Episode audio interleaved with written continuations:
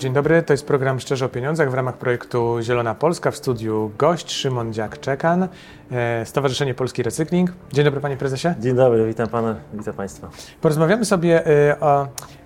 Inaczej pana zapytam. Teraz mi wpadło do głowy takie pytanie, bo będziemy o, o plastiku ro, rozmawiać oczywiście, między innymi. A bardziej o recyklingu. O recyklingu. Plastiku, tak. Czy plastik to jest najgorsze tworzywo, które wymyślił człowiek?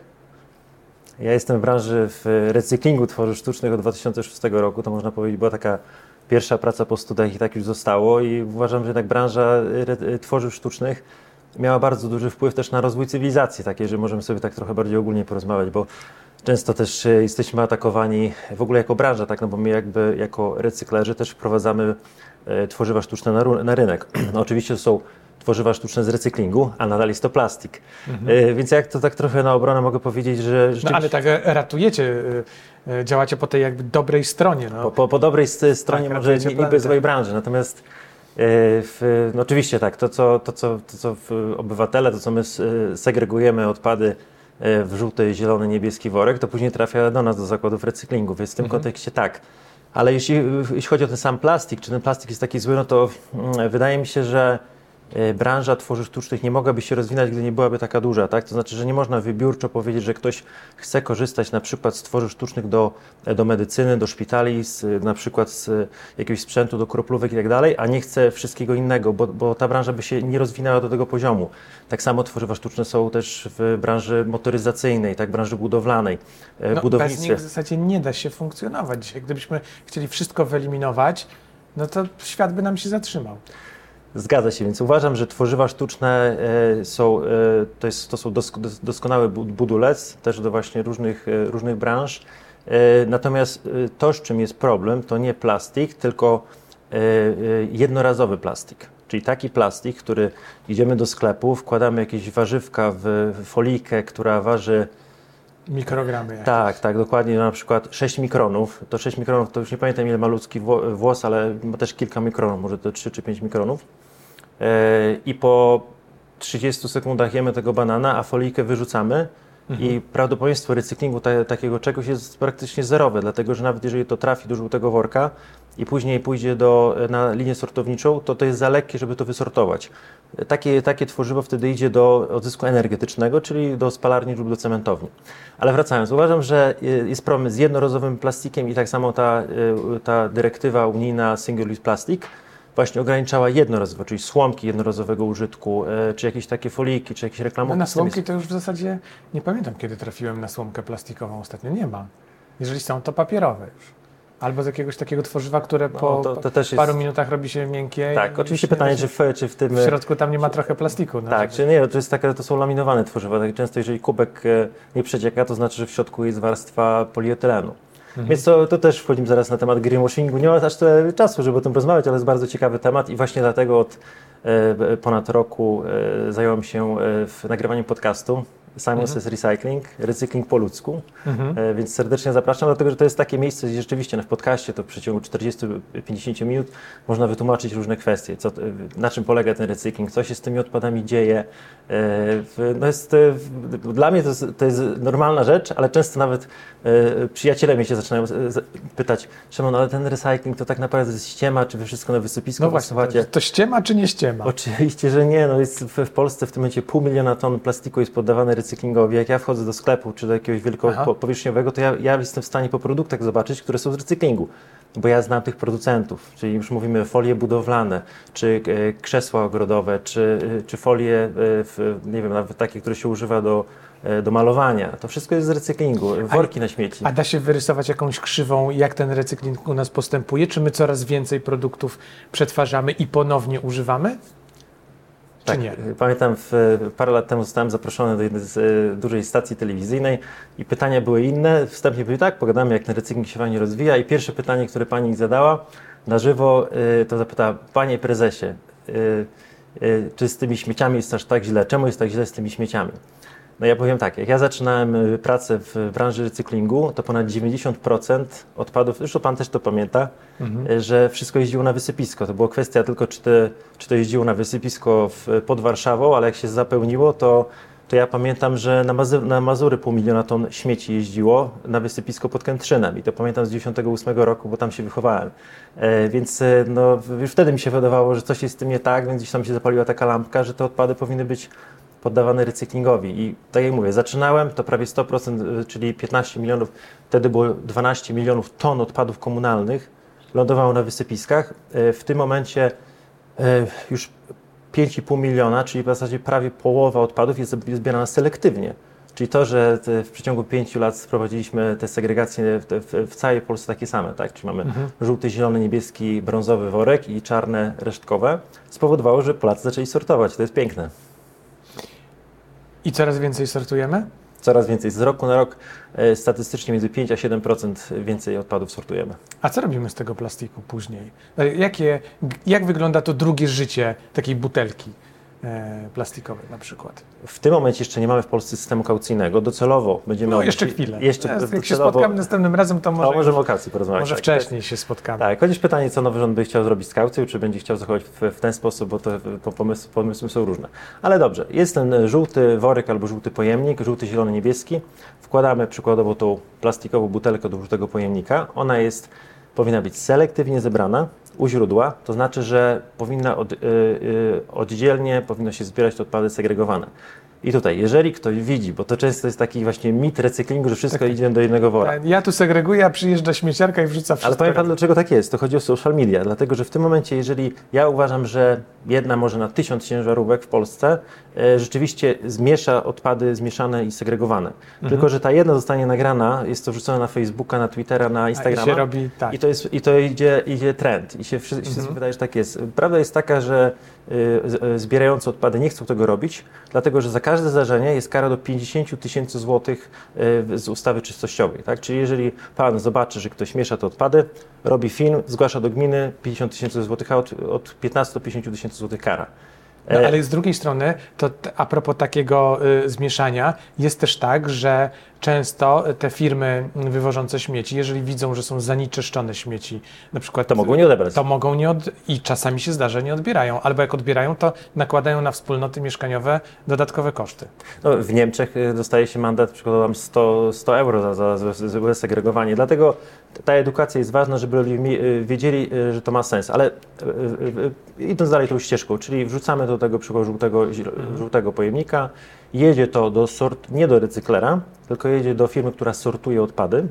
No bo te śmieci, zanim pojadą, muszą być jeszcze sprawdzone. Tak, jeszcze są, tak? jeszcze są to śmieci, bo to, co już my jako recyklerzy odbieramy, to to już są surowce wtórne, bo my na przykład za ciężarówkę butelek PET w zeszłym roku płaciliśmy 80 tysięcy złotych. To jest już produkt, no bo w zasadzie to się niczym nie różni od pierwotnego tworzywa sztucznego, tylko jeszcze ma jakiś poziom zanieczyszczeń. Czyli jedzie to do sortowni, jest to, jest to automatycznie tam przesortowane na różne frakcje, czyli na 6-8 różnych frakcji, na polietylen, na polipropylen, na polistyren, e, na folię, na twarde plastiki i później jest, do każdego strumienia jest inny recykler, czyli przykładowo jedna firma przetwarza folię, druga mhm. przetwarza folię posiano kiszące na przykład z rolnictwa, jest taka firma w Bytomie, dajmy na to, Kolejna przetwarza jakieś inne odpady szkła, do huty szkła idzie szkło, do, do huty metali i do metale żelazne i żelazne. Czyli y, jest, to jest bardzo szeroka branża. A ta firma przetwarzająca, ona dostaje już taki oczyszczony surowiec wtórny, Nie. który od razu używa, czy jeszcze coś musi z nim zrobić? Te butelki, które do nas przyjeżdżają, one są sprasowane i tam są tylko i wyłącznie butelki PET, ale mogą być kolor, różne jeszcze kolorowe. Może być, y, butelki y, PET są albo transparentne, przeźroczyste, albo zielone, albo niebieskie, albo, albo takie mix color, czyli jakieś brązowe mhm. i tak dalej. Ale tak można, tak sam pan wie, że głównie są transparentne, takie... trzeba je rozdzielić, tak? tak? Czyli, czyli, albo tu w sortowni rozdzielają na kolory, na poszczególne frakcje. A to się dzieje automatycznie? Tak, tak oczywiście. W ogóle teraz takie są e, wspaniałe technologie do segregacji, że powiem Panu, że jeśli chodzi o recykling szkła, to jak jest ta y, y, y, bitka szkła, gdzie są różne po prostu kolory, tak samo mhm. jak w piwo jest, czy brązowe, czy zielone, to, to, są, to już automaty mogą rozsortować... Kolory?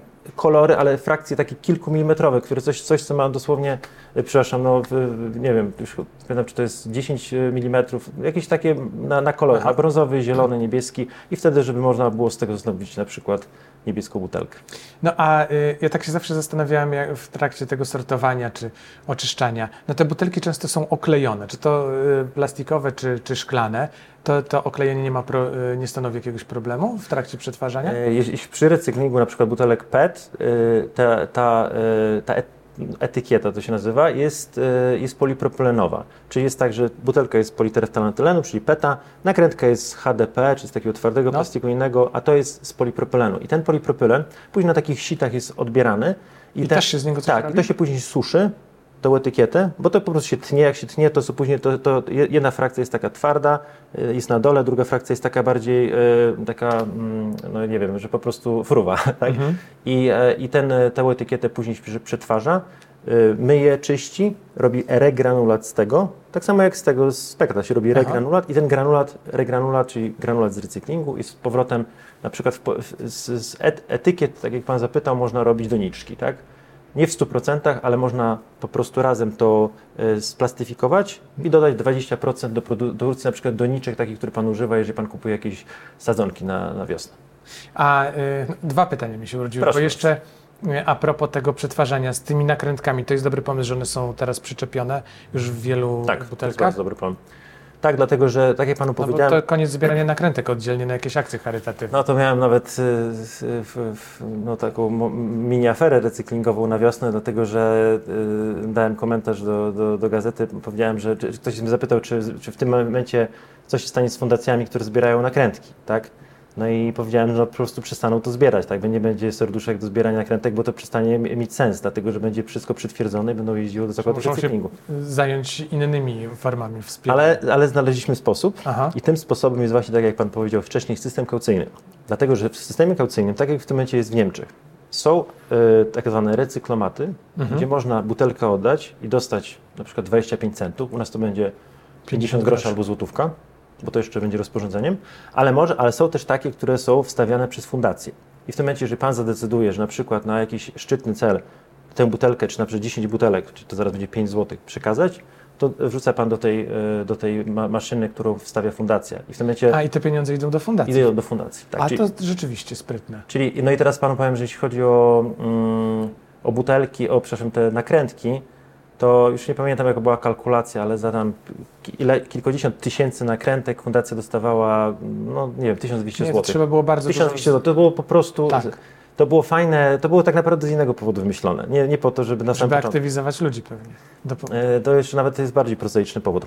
E, Problem było, że jak się za, zaczęło zbierać selektywnie odpady, to wszystkie, e, e, wszyscy ludzie, większość zakręcali. ludzi zakręcali a, a przetwarzanie, tak. i woziło się powietrze. Tak. I, I ktoś mądry wymyślił, że jak się zakrętkę odkręci, to, to się później podczas transportu zgniata i mniej trzeba śmieciarek wysłać, czyli jest oszczędność. Czyli, A wie pan, nawet to była mądra inicjatywa. I, nawet kiedyś czytałem, y, tylko nie wiem ile w tym jest prawdy, ale pan mi pewnie powie, że nawet taka butelka wrzucona, o, wyrzucona gdzieś y, do lasu, no nie popieramy tego, ganimy wręcz, ale zakręcona rozkłada się dużo dłużej niż odkręcona.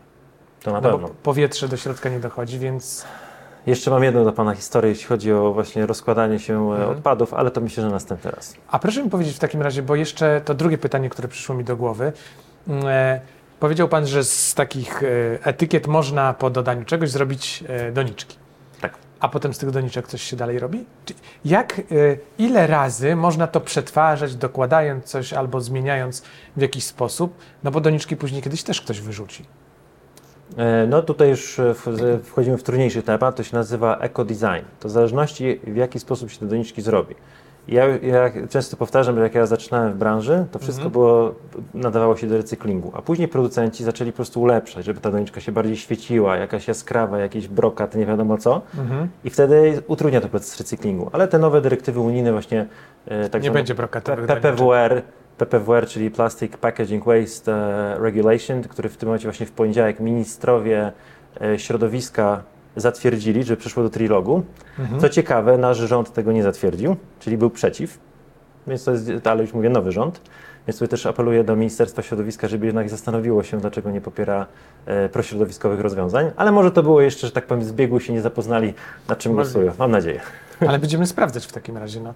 Zobaczymy, co się wydarzy dalej. No, no i co? Jak już te wszystkie regulacje wejdą, to będzie łatwiej przetwarzać te kolejne, produ- kolejne produkty, Tak, które... dlatego że jeżeli ta doniczka będzie na przykład w 100% z polipropylenu, a nie będzie zawierała innych domieszek, na przykład polichlorku winelu, czyli PVC, czasami to jest prozaiczne, że jakaś część doniczki po prostu jest innego, czy, czy jakiegoś produktu, w ogóle opakowanie jest z innego surowca, e, no to wtedy y, y, ten obieg może być naprawdę, no, no, może nie wszystko recycling, ale, ale downcycling to można dale, daleko iść. Dlatego bo zdojnicze, które już by miały bardzo słabe wartości te technicz, techniczne, właściwości, e, to można jeszcze e, e, no, odzyskać energię na samym końcu, czyli można wysłać do spalarni, która odbierze to przykładowo na ten odzysk mhm. energetyczny, docelowo też recykling chemiczny.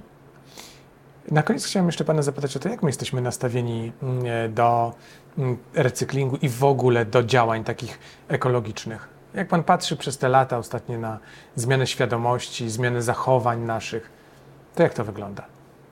Myślę, że w, w Polsce y, wydarzyła się, można powiedzieć, cywilizacyjna zmiana, tylko że my oczywiście lubimy narzekać, tak? Ale tak jak... Ale tak, taki mam charakter trochę na Tak, że, że można ponarzekać, ale może, się, może chwilkę porozmawiamy troszeczkę o innych krajach, dosłownie sekundkę. E, jeżeli po gospodarce odpadami można poznać, czy kraj jest cywilizowany, czy nie. Jeżeli pan kiedykolwiek był w Szwajcarii i widział pan od jakieś śmieci leżące na ulicy. Zapomniałem wyłączyć transmisję danych, jak przejeżdżałem przez Szwajcarię. A, rozumiem. No to ja, no to ja, poleśnie wspominam ja, ja byłem, w Szwajcarii. Ja byłem kiedyś z córką w, w Szwajcarii, to, e, to taką mieliśmy zabawę, czy znajdziemy jakieś, jakieś odpady leżące na ulicy. I dopiero mhm. znaleźliśmy po chyba 3-4 dniach, ale to było w miejscu takim turystycznym, że, że po prostu cywilizowane kraje mają świetną, świetną gospodarkę odpadami. Jeżeli jedziemy do Afryki czy do Azji, jest wręcz odwrotnie. Więc Polska, to jeżeli chce być cywilizowanym krajem, musimy sortować to, pan co? to ja panu coś powiem a propos tego. E, przyjechali moi znajomi z Nowego Jorku i mówią, Boże, jak w Warszawie u was tutaj jest, jest czysto. czysto.